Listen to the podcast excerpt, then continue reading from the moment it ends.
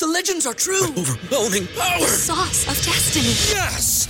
The most legendary sauce has arrived as McDonald's transforms into the anime world of WickDonald's. The greatest flavors unite in all new savory chili McDonald's sauce to make your 10-piece Wick Nuggets, fries, and Sprite ultra powerful. Unlock manga comics with every meal and sit down for a new anime short every week only at WickDonald's. Ba-da-ba-ba-ba, go! At participating McDonald's for a limited time while supplies last.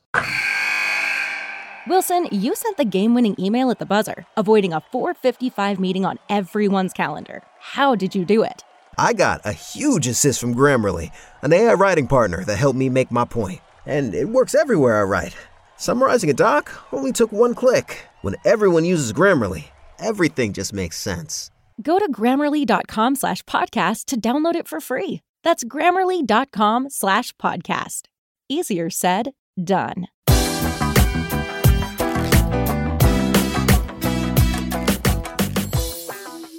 Welcome to the Three Down Nation podcast. I'm Justin Dunk, joined by John Hodge, and today we're discussing the Toronto Argonauts clinching first place in the East Division.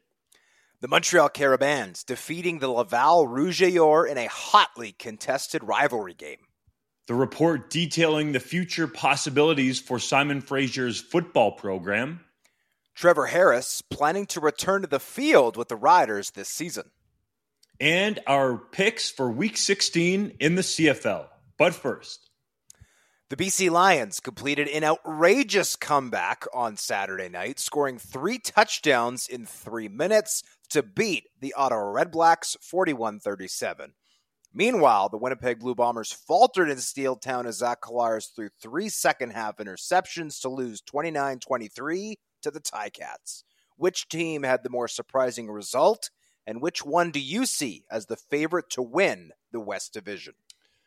The more surprising result had to be that miraculous comeback. And the reason that JC Abbott's not on the podcast is because I think he had a heart attack and is trying to catch up his heart to everything that happened there. He absolutely loved it, as he should. We all did. It was the largest fourth quarter comeback in BC Lions history, second largest in CFL history.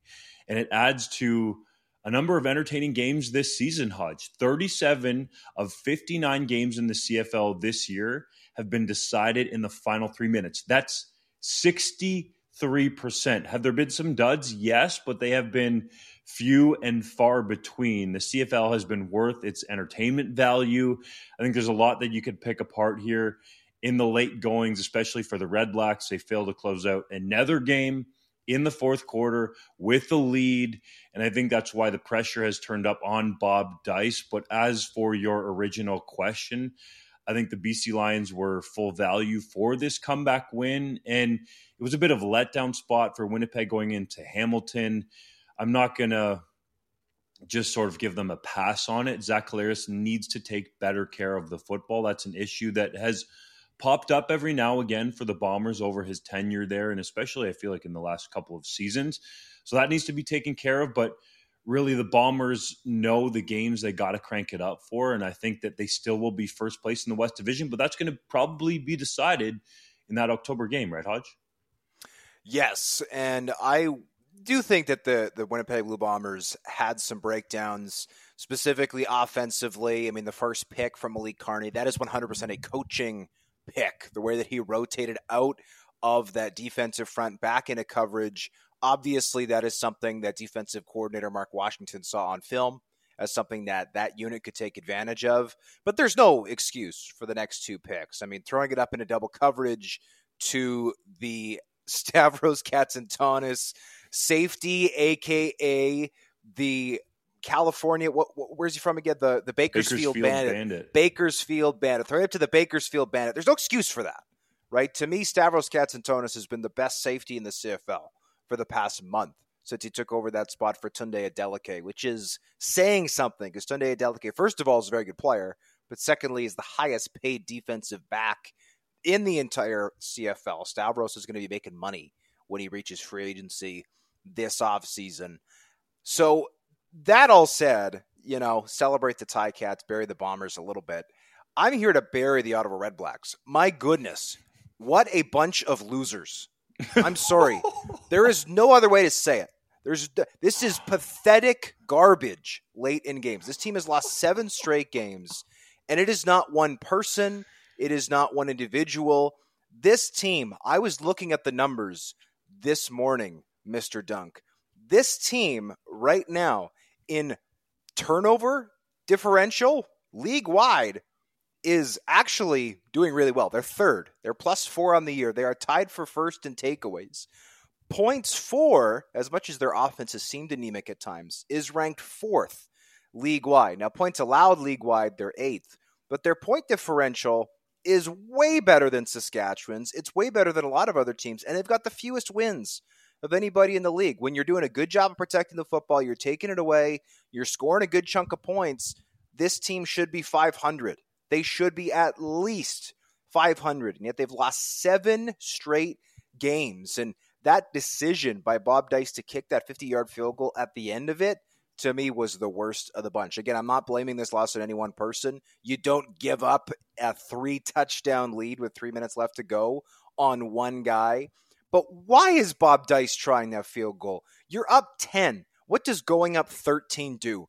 Either punt the ball through the end zone to go up 11 if you really want to expand your lead, or have Richie Leone pin the Lions deep, make them go 100 yards for their touchdown, or go for it. It's third and three. You get the first down, you win. If you don't get it, BC still has to go back 70 yards. Don't boot it to Terry Williams. So, right now, to me, the Ottawa Red Blacks, the numbers, the performance, everything, these guys do not know how to close out games. And it is heartbreaking for those fans who have done a great job of supporting that team for the past number of years, despite the fact that let's call a spade a spade, they're going to miss the playoffs for a fourth consecutive season. Completely unacceptable. This is a league where six of the nine teams make the playoffs every year. They're going to miss it for a one, two, three, fourth straight year. Right now, that team is just a bunch of losers. They don't know how to win in all fairness, let's provide a little balance here because I agree with all of your points there, Hodge. But Bob Dyce is a first year head coach. Yes, he had the interim tag last year. Dustin Crum is still in his first year as a CFL starter, and that only happened because Jeremiah Masoli suffered that non contact season ending injury. So I understand being harsh on them, and I would agree with you that they sort of have this losing mentality and they've given up a bunch of leads late in games. Those stats are great, but you got to close out the games and get wins though I do think there is reason for positivity here. And most importantly, Dyce needs to show that he can learn from these situations. And whatever message he's preaching to his team needs to get through to close out these ball games because Sean Burke, the general manager, I think has done a great job of investing along the lines, especially the offensive line, and putting some young, intriguing talent on that team, combined with some veteran leaders that have really given the Red Blacks a chance to compete. But the thing that you have to do is get it done on the field, and especially in the fourth quarter. And they need to be much better. And if they would have been even in just a couple of those games, we'd be talking about the Red Blacks in contention to make the playoffs. But as you said, their season is all but over. They did not. And some teams deserve the benefit of the doubt. For the Red Blacks, with the way that they've been, again, and I'm not blaming any individual person, this span this problem spans multiple general managers, multiple head coaches, multiple starting quarterbacks, multiple offensive coordinators, multiple defensive coordinators. This problem is this organization as a whole has a stinky loser atmosphere surrounding it. And someone needs to get a high powered fan, get a cross breeze blowing, and get it out. It's like they've got it's like they got bed bugs. They just have to get everything into the washing machine and absolutely purify this franchise. Because, by the way, you talk about Dustin Crum being a first year starter. Okay, how many games did Chad Kelly started before this season? Answer's one. How many games did Trey Ford started? Answer's three. How many games did Taylor Powell started? Zero. There, this is not a team that is dealing with greater hardships than any other. This is just a team with a bunch of guys who, over the years, seem to have grown comfortable losing together and that needs to change. I am a believer in Bob Dyce. It breaks my heart to say anything otherwise because he's a Winnipeg guy, and I gotta us Winnipeg guys gotta stick together because Winnipeggers are perennially underrated. But that being said, this team has got to get it figured out because they have wasted this season, to be quite frank. Now, getting back to the question, I also still have the Bombers winning the West Division, but this made things a lot more complicated, right? Because watching that game, I was writing off my article. I was in Montreal in the hotel room, writing off that first game on Saturday, the Winnipeg Hamilton game, and you're going, "Oh, geez!" Like, uh, uh assuming BC gets it done at home against Ottawa, which I think was felt like a safe assumption. It's like, okay, this the, the standings are essentially tied, right? Winnipeg ten and four, BC nine and four, or eight and four at that point, going to nine and four, and then obviously the Red Blacks look like they're going to do the Im- not impossible, but the improbable, and they crumbled late like a soggy saltine cracker. No good, no good there for the Ottawa Red Blacks at the end of the game. My goodness. The Argonauts clinched first place in the East Division after beating the Alouettes 23 20 on a late touchdown catch by Damonte Coxie and a field goal from Boris Bede that was set up by an interception from Jamal Peters. The team having nothing to play for over their final six, count them six regular season games. How much should they rest their starters to prepare for the playoffs? And most importantly, of those starters, Swag Kelly. Well, I talked to Ryan Dinwiddie and Chad Kelly after the game. I was in Montreal for it. And essentially, Chad Kelly, unsurprisingly, I don't think this will shock anybody who's either spent time around Chad Kelly or watched interviews that have been done with Chad Kelly. He wants to play, right? He, he hasn't said it. He's saying all the right things, but I would imagine part of that is he wants to win MOP this season. And not just for obviously the the satisfaction of getting that award, but also for the added benefit of the incentives that are in his contract. Now he's going to be the highest paid player in the CFL in 2024. Why not cash in a little bit before that? He certainly deserves it, right? I mean, that team has been lights out. They're 11 and 0 this year when he starts and finishes games.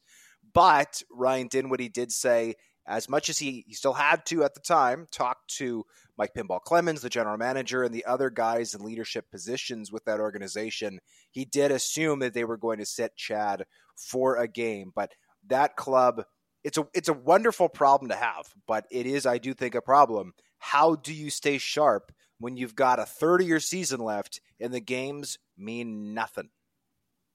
And you're going to have another bye week in that East semifinal week as well. Exactly. So there's going to be seven weeks here where Chad Kelly is not at least playing meaningful football. I think it's not as easy as some people think, but the Blue Bombers have shown they've gone about it kind of in small little different ways and they've dealt with this. And I think the Argonauts will be just fine in the way that they deal with this as well. And I understand Kelly wanting to win MOP, and he should be in that conversation. He's easily the East Division's most outstanding player, I think, regardless of what happens the rest of the way. But if we're going to have that conversation, I think Zach Collaros is still the best player in the league, as much as some people might argue some other players should be in that conversation. And I think one of his teammates, Brady Oliveira, should be in that discussion as well with the season that he's having. But you take Collaros away from the Bombers, and I know it's not MVP, it's MOP. I don't think this team is atop the West Division. And I think Collaros, week in and week out, his interceptions have spiked here and there, but has been the best player in the CFL for a third straight season. The amount of touchdowns that he's throwing has been very impressive, though Kelly's making it interesting. I do think that, you know, we focus so much on the quarterback position and will Kelly play, will Kelly not play, that some of the other positions you want to make sure you're in a flow going into the playoffs as well. But the Argos have a luxury of time now. They can allow some players to get back close to 100% when some of the other teams around the league are still scratching and fighting either for playoff positioning or just to make sure that they make the postseason. So the Argos should be well rested. And if you're going to talk about that rest versus rust conversation, I would always rather be rested because it means your team has done really well and you should be at close to 100% as you possibly can. Well, and Dinwiddie did talk about the other side of the coin, which is if we're arresting guys, that does mean we get to develop players who maybe would be good enough to be making the active roster elsewhere or even starting elsewhere, but are stuck on the practice roster or stuck as healthy scratches because the, the Argos just have so much depth right now. Like this team has already in the regular season had players as healthy scratches who would be like not just starters, but some of the best players on other teams. They've had Shawn Oakman as a healthy scratch. They've had Tarvarus McFadden as a healthy scratch on the defensive side of the bell. Qwan'tez Stiggers, who, by the way, I got the chance to meet in person at that game. I did not know how big he was. 21 years old. He is six foot one, 200 pounds. He's almost the same height as me. I did not think he was that big. To me, I think he's going to the NFL in a year or two. That's an aside. But uh, the one thing I will point out, and this is just a logistical thing, I did write about this in my post game column, is some people have said, well, why not just rest everybody for all six games? Well, that's even if you wanted to do that as the Toronto Argonauts, you couldn't do it. And the reason for it is you've got the one game injured list where you are allowed to put healthy players if you're a CFL team. However, when you put healthy players on the one game injured list, their money still counts against the salary cap. And if you're bringing up, let's say, 20 guys from the practice roster or from elsewhere off the streets to fill in for those 20 starters that you've rested, you're now paying essentially 20 extra players per game. From a cap standpoint, that is not possible. Teams at this point of the year, generally speaking, have little to no money left to spend. They are tapped out from trying to get, of course, into the postseason. So the Argonauts, uh, will they have the option to, to rest some guys? Yes. You know, if you get guys onto the six game injured list, then you can save some money. On paper, guys do have to be hurt to go on the six game injured list. Are they always hurt? Uh, it's a fair question. Sometimes there's some pretty, uh, I'll, I'll, I'll coin them convenient injuries in the CFL. I do think it's better policed now than it was. There was about a 10 year stretch where Jim Popp's first round pick with the Montreal Alouettes would magically go down with an injury on the nine the old nine game injured list and sit there all season while they were being developed. But I think it's a little bit better policed now than it was 20 years ago. But the bottom line is the Argos, of course, do have to play these next six games. They have to stay sharp, and they're not going to be able to rest everybody that I'm sure they'd want to, even if they did want to go with a skeleton crew. So it's going to be interesting to watch. Unfortunately, we have something interesting to watch because Lord knows, outside of that second spot in the East Division, the rest of it looks pretty much done. Toronto one, Ottawa four, and we'll see we'll see what happens in the middle, I guess. Bob Copeland, the Senior Vice President of McLaren Global Sports Solutions, completed his four month review of the Simon Fraser University football program and concluded that the only way forward would be for the program to move to U Sports. Copeland also criticized the athletic department, which is currently without a director following the departure of Teresa Hansen, saying they operate without a strategic plan. Do you have any hope that we'll see the Red Leafs back on the gridiron anytime soon? Not if they don't have a strategic plan, and that's probably part of the reason Hansen left that job or was ushered out of Simon Fraser. Perhaps I should phrase it. It's very clear that this athletic department was not operating in anything close to an economically efficient way. There was a deficit, I think it was reported by TSN's Farhan Lalji, of about 2 million in this athletic department. And that is just simply awful. And it's something sure that SFU can point to and say, hey, well, yeah, that's probably why we shouldn't be playing football. But if the department was being operated efficiently, then a move to U Sports would have been easy. And yes, it will take an investment to move to U Sports, but it's not going to be a massive investment. You're going to run your football program about the same. You probably won't even have the same number of scholarship athletes as you would have in the NCAA, especially for giving guys complete full rides. It's a little different in U Sports than that, even though there are more scholarships in U Sports right now. So I think it seems like, at least on the outside, that Copeland did a solid job. Interviewed, I think, it was over 200 people for this report, and it just revealed more of the same, Hodge, which I'm sure you're going to touch on. That this was just completely and utterly fumbled by Hansen and the rest of Simon Fraser. This team should be playing football this year. It should have been a smooth transition if they didn't want to be in the NCAA anymore into U Sports, the Canada West potentially in 2024. So this was just fumbled all over the place from Simon Fraser and has nothing to do with the student athletes there. So this team, in its history, playing in the NCAA, they did so in the old NAIA from 2002 to 2009. They've been in NCAA since 2010. The intermediate, they were in U Sports. uh, has a record of 18 and 99. Uh, they won a grand total of uh, three games over the last six years. And it is not remotely surprising that the arrogance and incompetence, usually arrogant people are incompetent, or incompetent people, or at least modest. There is an arrogance that went along with this institution insisting that they get back to American college, despite the fact that they are, of course, north of the border. And there is a gross incompetence in this organization that has gone unchecked for too long, which has culminated in this review. And I admittedly have not read the whole review because it's 136 pages. I will read the whole thing. It's going to take me a few more days with my schedule trying to hash out that time to sit. But thus far, from what I have read, and again, full disclosure, I've not read the whole thing, I've read part of it. There is yet to be anything remotely surprising that I could not have gleaned as an outsider. Obviously, there is no plan here.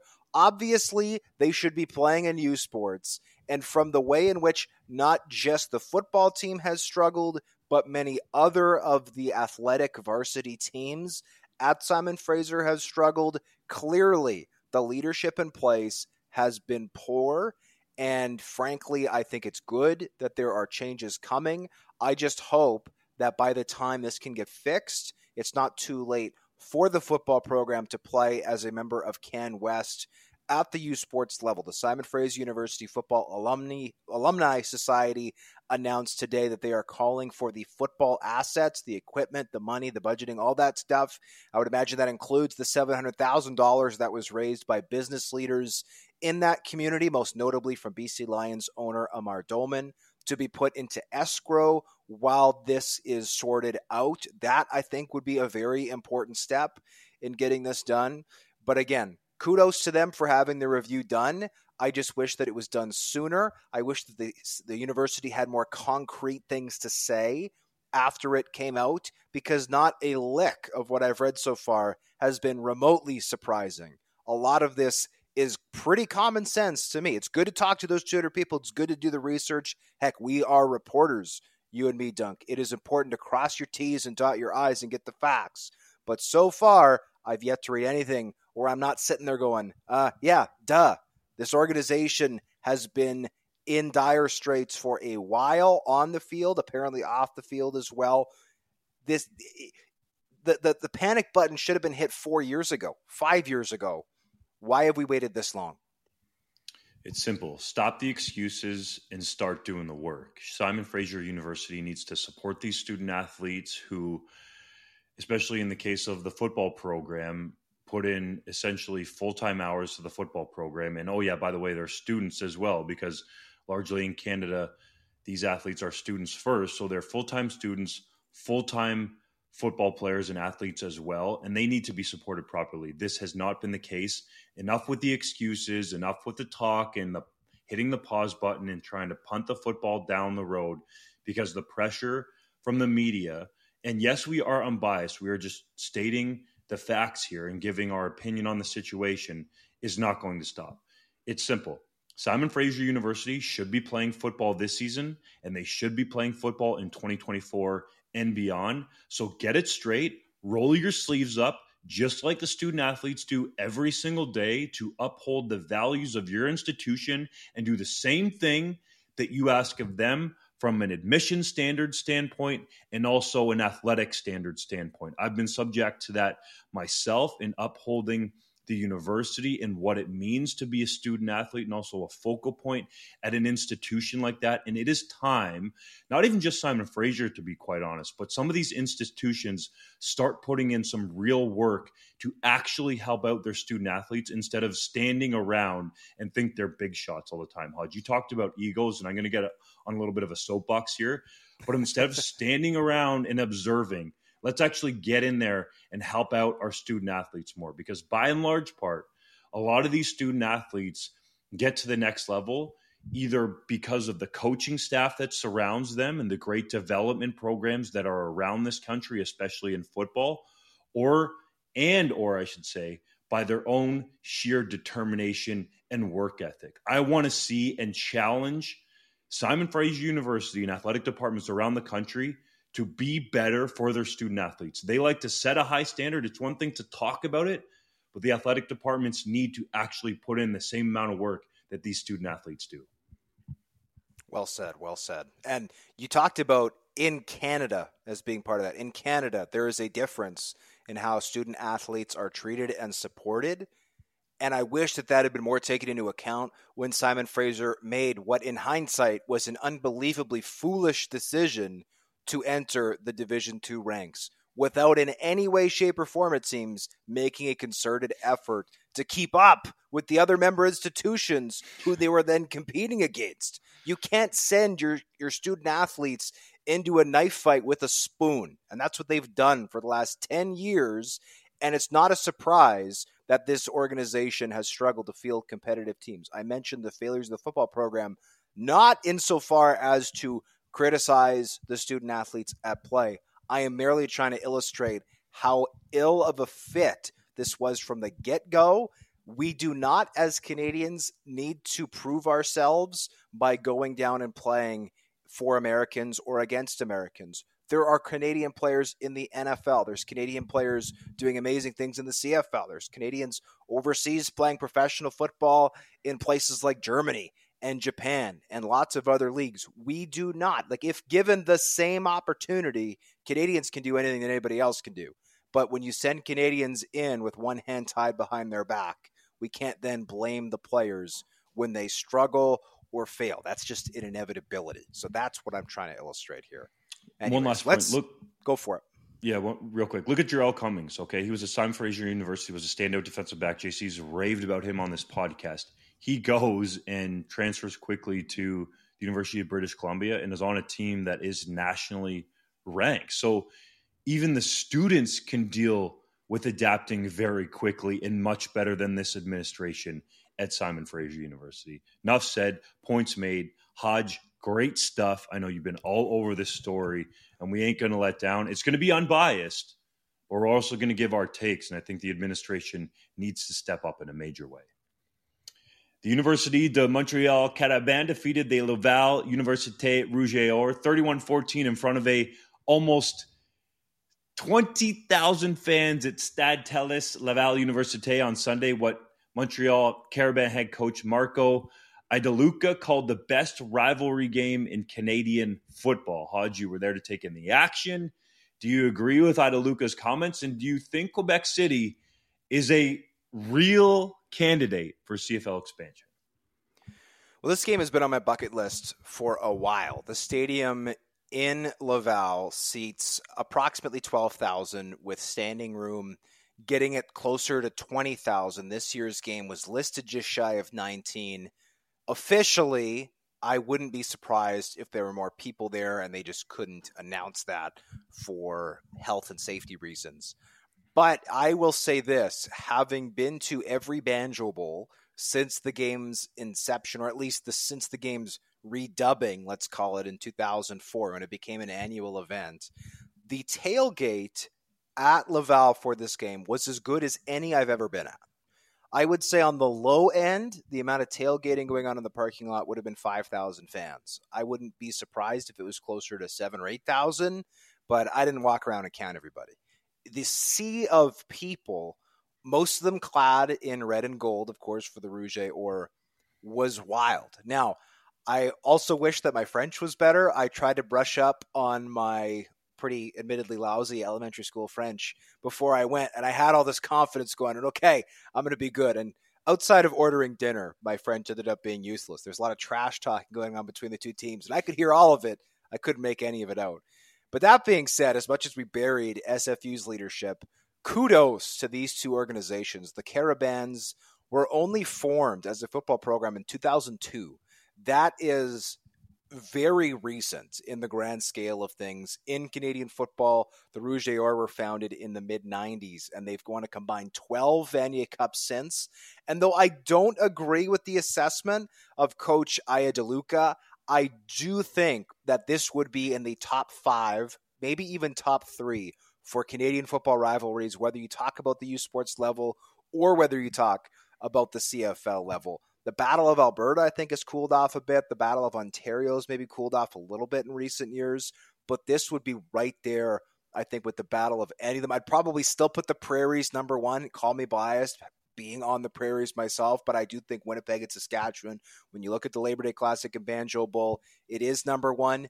You could certainly argue this is number two. It was a great game. I will say it was a bit sloppy on the field. I don't think the student athletes there are used to playing in that type of atmosphere. I talked to Montreal's head coach about that, and he did say this is the only time of the year we have to use a silent count. There's a lot of extras added into our game plan for this one, and it is challenging for student athletes to overcome this type of environment. But that's exactly what the Carabins did, blowing the game open. It was tied at 14 well into the fourth quarter. There was a pick six. There was a muff kickoff uh, fielding from the from Laval that Montreal capitalized on. So the score got out of hand late, but it was close most of the way.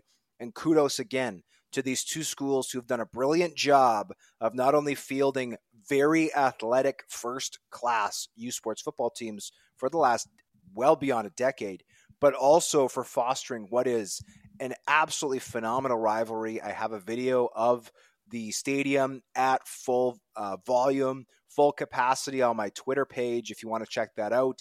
And if you ever want to make the trip to Quebec City for this rivalry game, having now gone there myself, I would encourage everybody to do so. It was fantastic.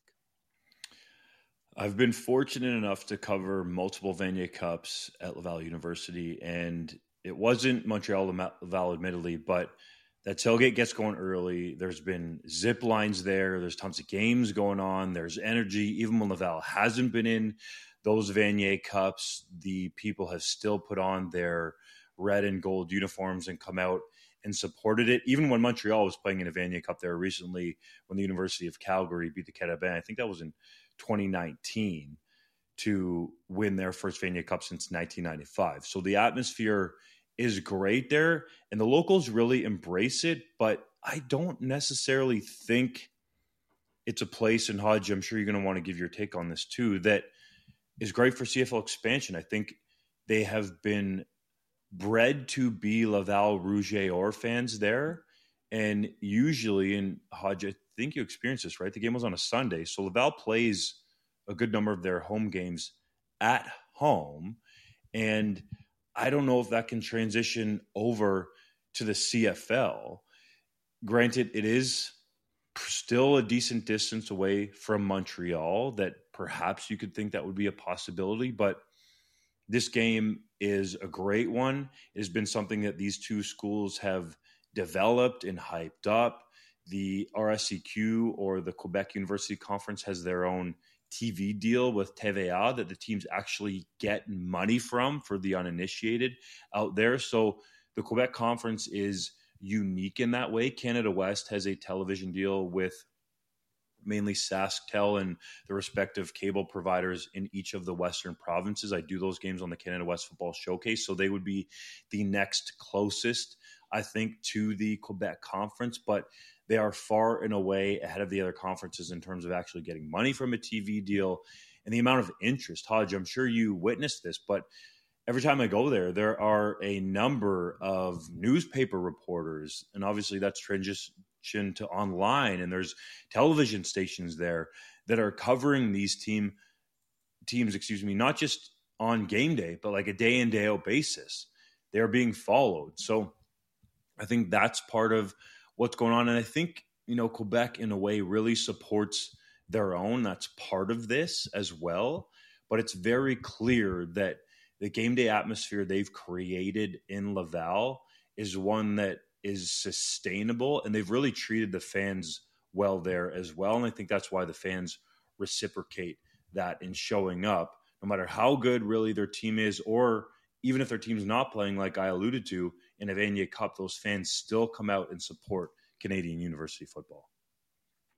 Yeah, I would echo your sentiments for expansion. I think that Quebec City is probably not a very good candidate for expansion for the same reason that I think, for example, Alabama would be a bad candidate for NFL expansion. It's because, for all intents and purposes, they have an NFL team. It's, it's the Alabama Crimson Tide right? Laval Rouge or you mentioned it. The, the, press box at Laval was as full as any Bomber game I've been to this season. It was just as full as the press box was at Percival Molson for the Montreal Alouettes game when they hosted the Argos on Friday night. And afterwards, the the media attention, the cameras, the reporters, again, it was all CFL level. So to me, I, I now the counter argument to that is Laval gets four regular season home games a year, and this is the biggest one. The others do not get close to twenty thousand people. By the way, the tailgate I'm led to believe started at six a.m. for a one p.m. kickoff, a seven-hour tailgate. I can only imagine some of the shenanigans hmm. that happened early in the morning before most people showed up because uh, I could say that the party was in full swing. I got there about eleven thirty, driving in from Montreal, two and a half, three hour drive. Um, but at, at that being said, even if the CFL never goes there, it's something that I think should get more attention across the country. You're right that Quebec can, of course, be insular. That's part of their historical and cultural um, background. Of of course, in Canada, I'm not super well equipped to to address that because I'm not from Quebec and I, I'm not French Canadian. But from an outsider's perspective, I was blown away by what I witnessed. I had so much fun. I would happily go again if if they played again tomorrow. I would get on get on the airplane again and and check it out. It was a blast. Now, the stadium in and of itself, I should say, I do think is very easily upgradable, if that's a word, to CFL standards. Fans are sitting on wooden benches, their feet are on gravel, but if you can get professional level seating, in there, you could easily fit just from the current grandstands. I would I would guess twelve thousand seats, and then the end zones you've got easily enough room to get it to 20,000, 24,000. So I on I, or I guess ironically, even if Quebec City isn't the best candidate for CFL expansion, their stadium is a lot closer to being to a CFL level. Uh, than Halifax, and and arguably Telus currently has some elements of it that are better than Percival Molson in Montreal. I will also add one more thing because I talked to general manager of the Alouettes, Danny Maciocia, as well as Alouettes president Mark Weightman as part of an upcoming article I'm doing for the site. And they both are bullish on potential expansion to Quebec City. They don't feel as though it would chew into the fan base or the resources that are currently available to the Alouettes. And they do think that that community could support a team. And I do think that means a lot for Maciocia, given that he spent 10 years coaching for the Carabins, who, again, for the uninitiated, are the absolute hated arch rivals of the Laval Rouge et Or. So, again, I've got more research to do for the article, but at least those are two proud French speaking Quebecers based in Montreal who think that it would be possible for expansion to happen up, I guess it's northeast of, of the city of Montreal. So we'll see what happens. But regardless, I was thrilled for the opportunity to go. Would encourage anybody else with interest to do the same. It's not a direct comparison, but Hodge, you know this well. The University of Manitoba Bisons play at IG Field, the home of the Winnipeg Blue Bombers, and they have locker rooms there and a training facility and all that kind of stuff. The University of Regina Rams play at Mosaic Stadium, but they practice on campus at the University of Regina. So if you built the schedule a similar way to what those teams do, usually the Bombers are on the road when the Bisons play at home, and vice versa during the regular season. Last week, I was in Regina on Friday night. The Rough Riders played at home, and then on Saturday afternoon, the Rams played at home. But that's a rarity. It usually only happens one time a year if it happens at all.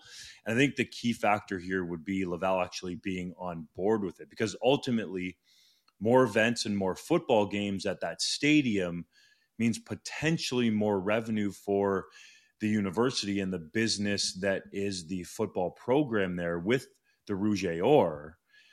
So there would have to be some talks that go on there as to how that is split, because of course the Rouge would be worried that there's more games, perhaps that takes away from their games and people spending their money. But I do think there is enough appetite and interest there that it could be possible if you go about it the right way. And by that, I mean the CFL not just going in there like bulls and wanting everything their way, because based on what I've heard, that has been the holdup with Atlantic expansion. The CFL wants everything their way, and that's not how a partnership works. They learned that the hard way in the last CBA negotiations with President Solomon Elimimian leading the way, and the players actually being willing to go on strike, changed the complexion of that entire CBA deal that got done and was a real win for the players. So I think the league needs to realize that if they go about it the Halifax way, there could be a team out there.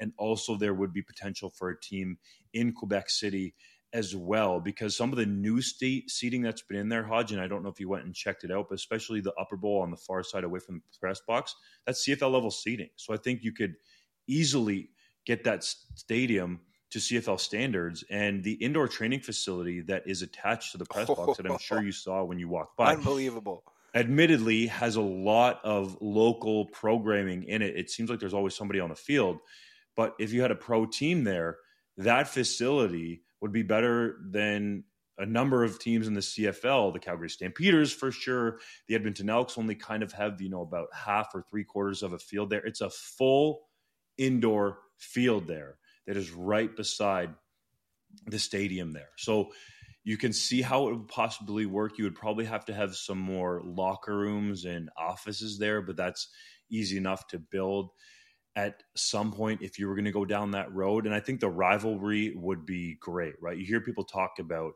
that old rivalry with the Quebec Nordiques and the Montreal Canadiens and how they hated each other. You experienced this one between the Carabin and the Rouge et Or and how great it is for Canadian university football and Canadian football overall. So you can see how it could happen, but partnerships need to come together, and the CFL has to understand that it has to be beneficial for the people that they're talking to about this potential in Quebec City. And of course, we also need an owner. So uh, unless you and you and I are going to put our money together, Dunk, we, no, I'm good. so somebody somebody else needs to step up. So we, we should mention that as well. The Saskatchewan Roughriders are short favorites on Friday night when they visit the Ottawa Redblacks. The Riders are coming off back to back losses following an emotional win in the Labor Day Classic. Well, Ottawa have lost seven in a row. Who will reverse the trend first, the Riders or the Redblacks? I think I've made it pretty clear what I think of the Ottawa Redblacks right now. For that reason, I'm taking the Riders to win and cover. Yes, the Riders had a disappointing performance in the Banjo Bowl. They followed that up with another disappointing performance, but I think that they are still on track to make the playoffs. They are not going to give up trying to host a playoff game until that is mathematically no longer possible. Give me the green and white.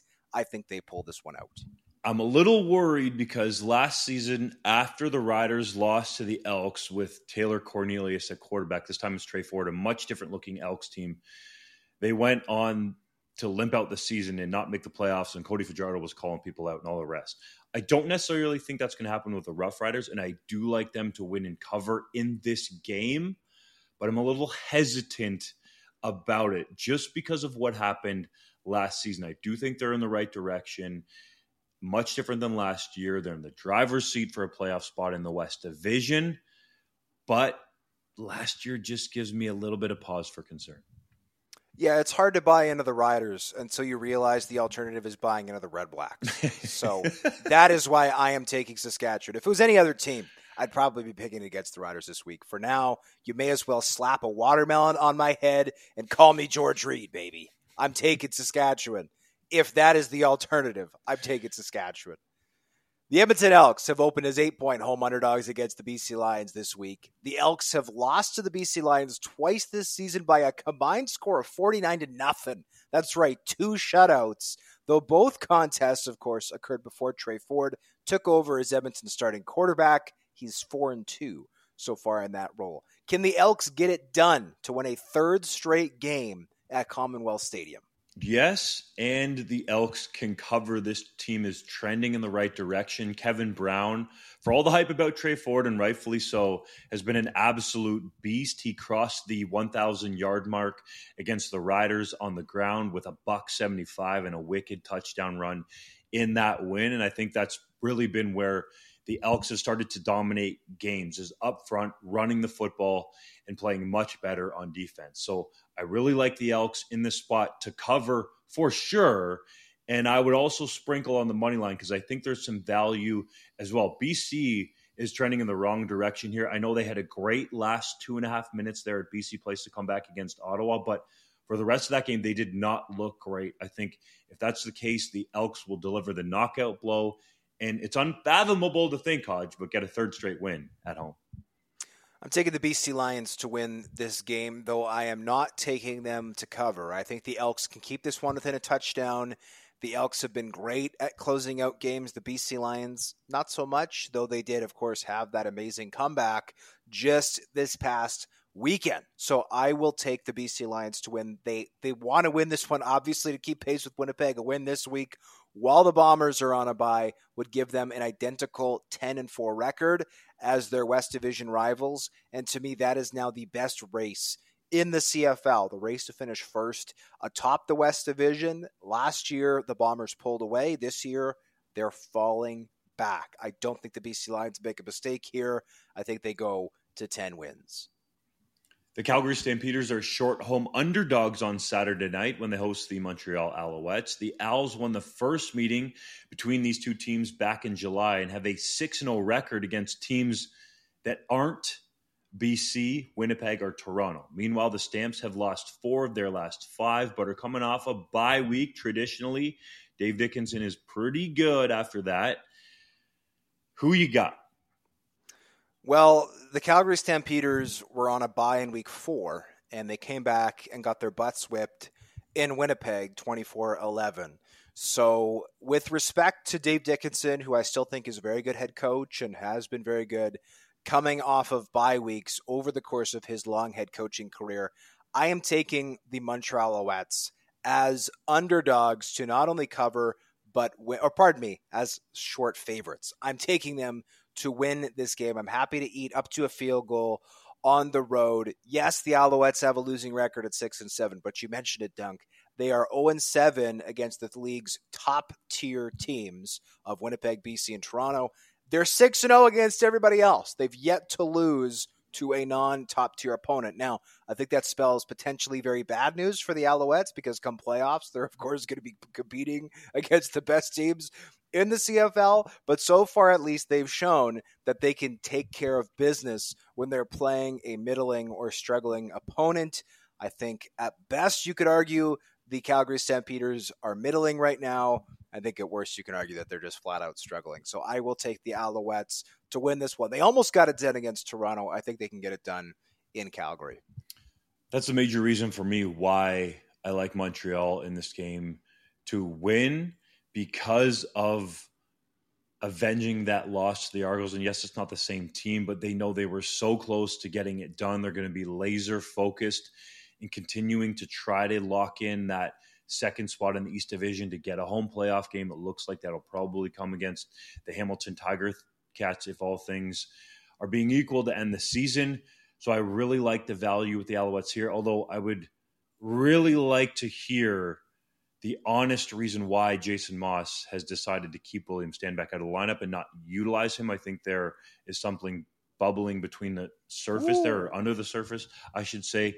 I really like Montreal in this spot, revenge minded after losing to the Argos in a game that they are feeling like they should have won.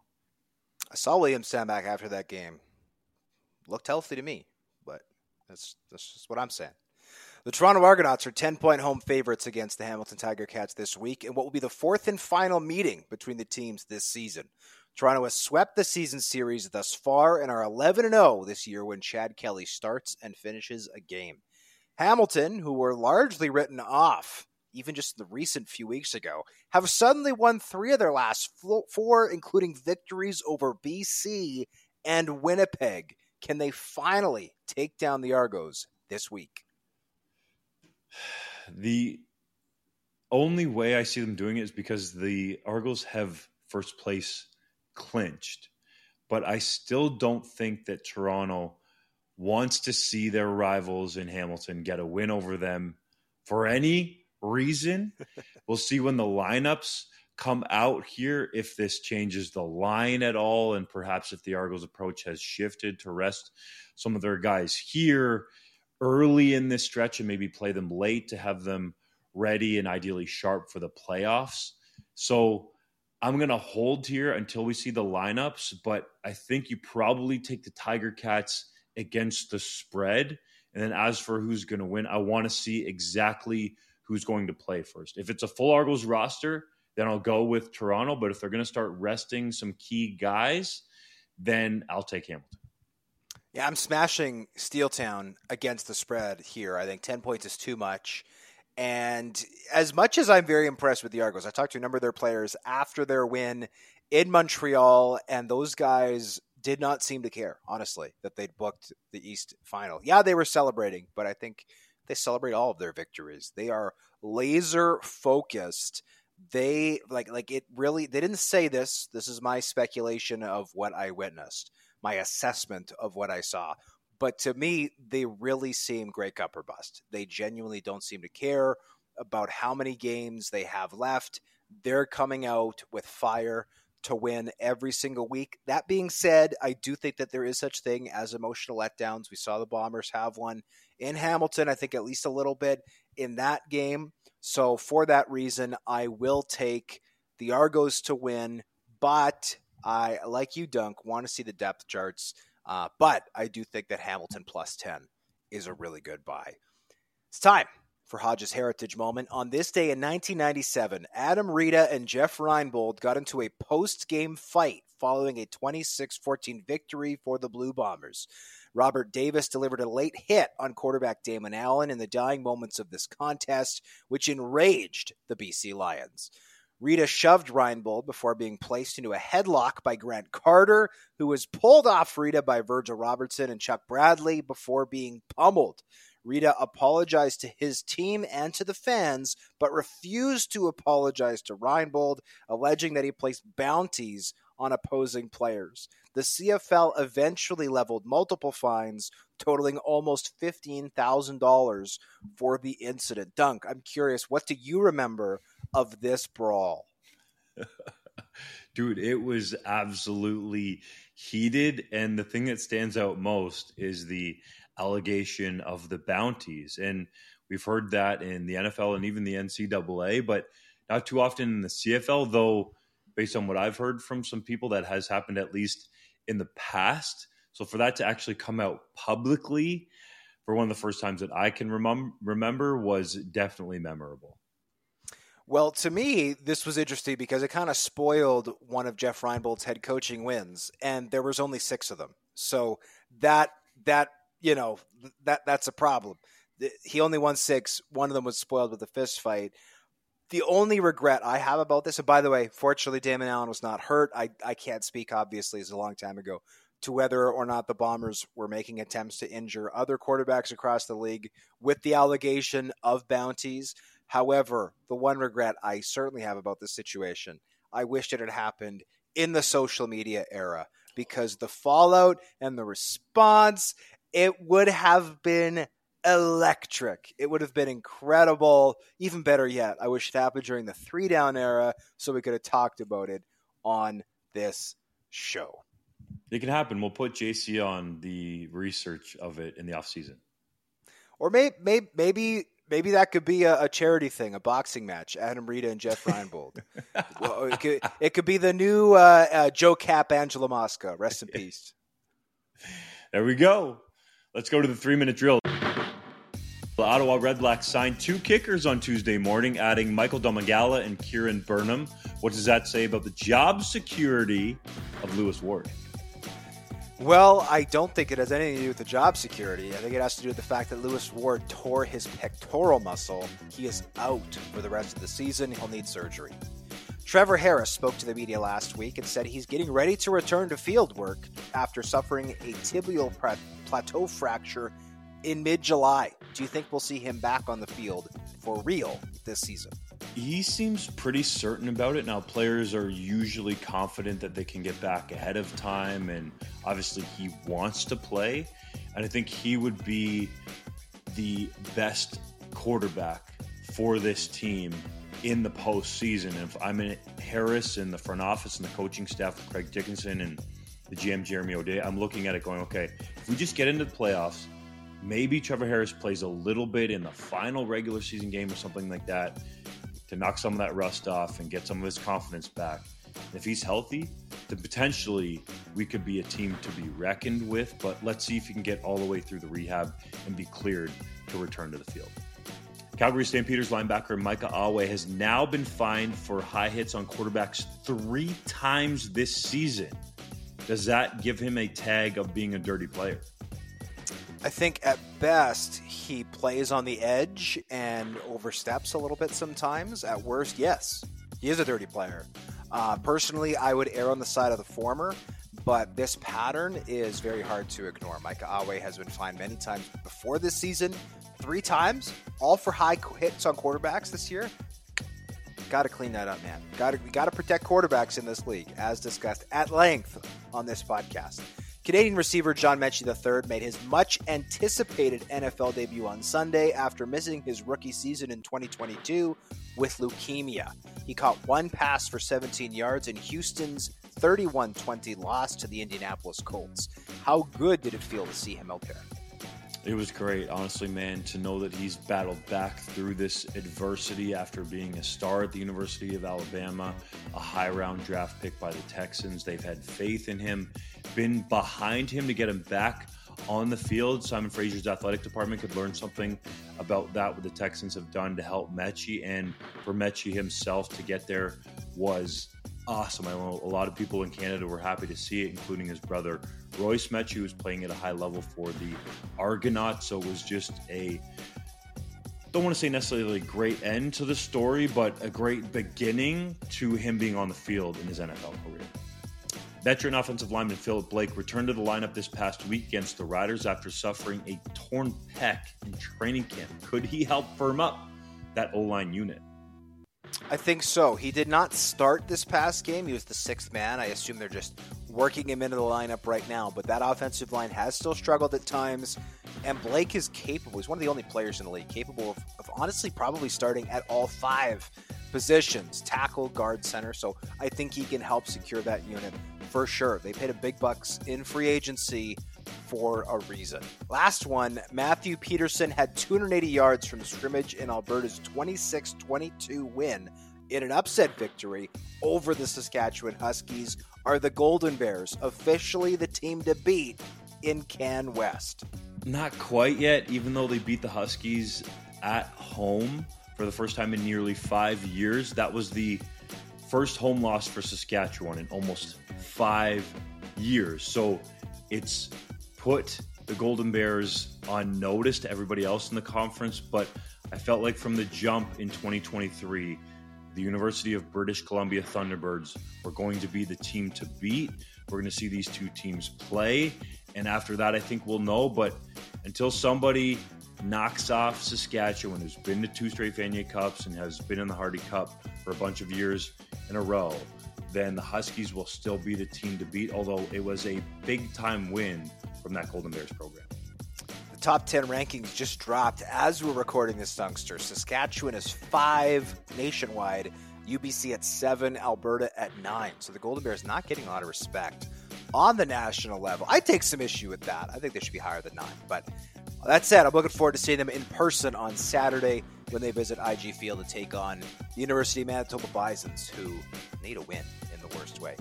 We thank you as always for listening to the Three Down Nation podcast. Don't forget to subscribe to our YouTube channel. And if you're going to place any bets on the CFL this week, please do so through our website. That is the best way to support us. Just please make sure you're doing so responsibly. We'll see you next week for another episode.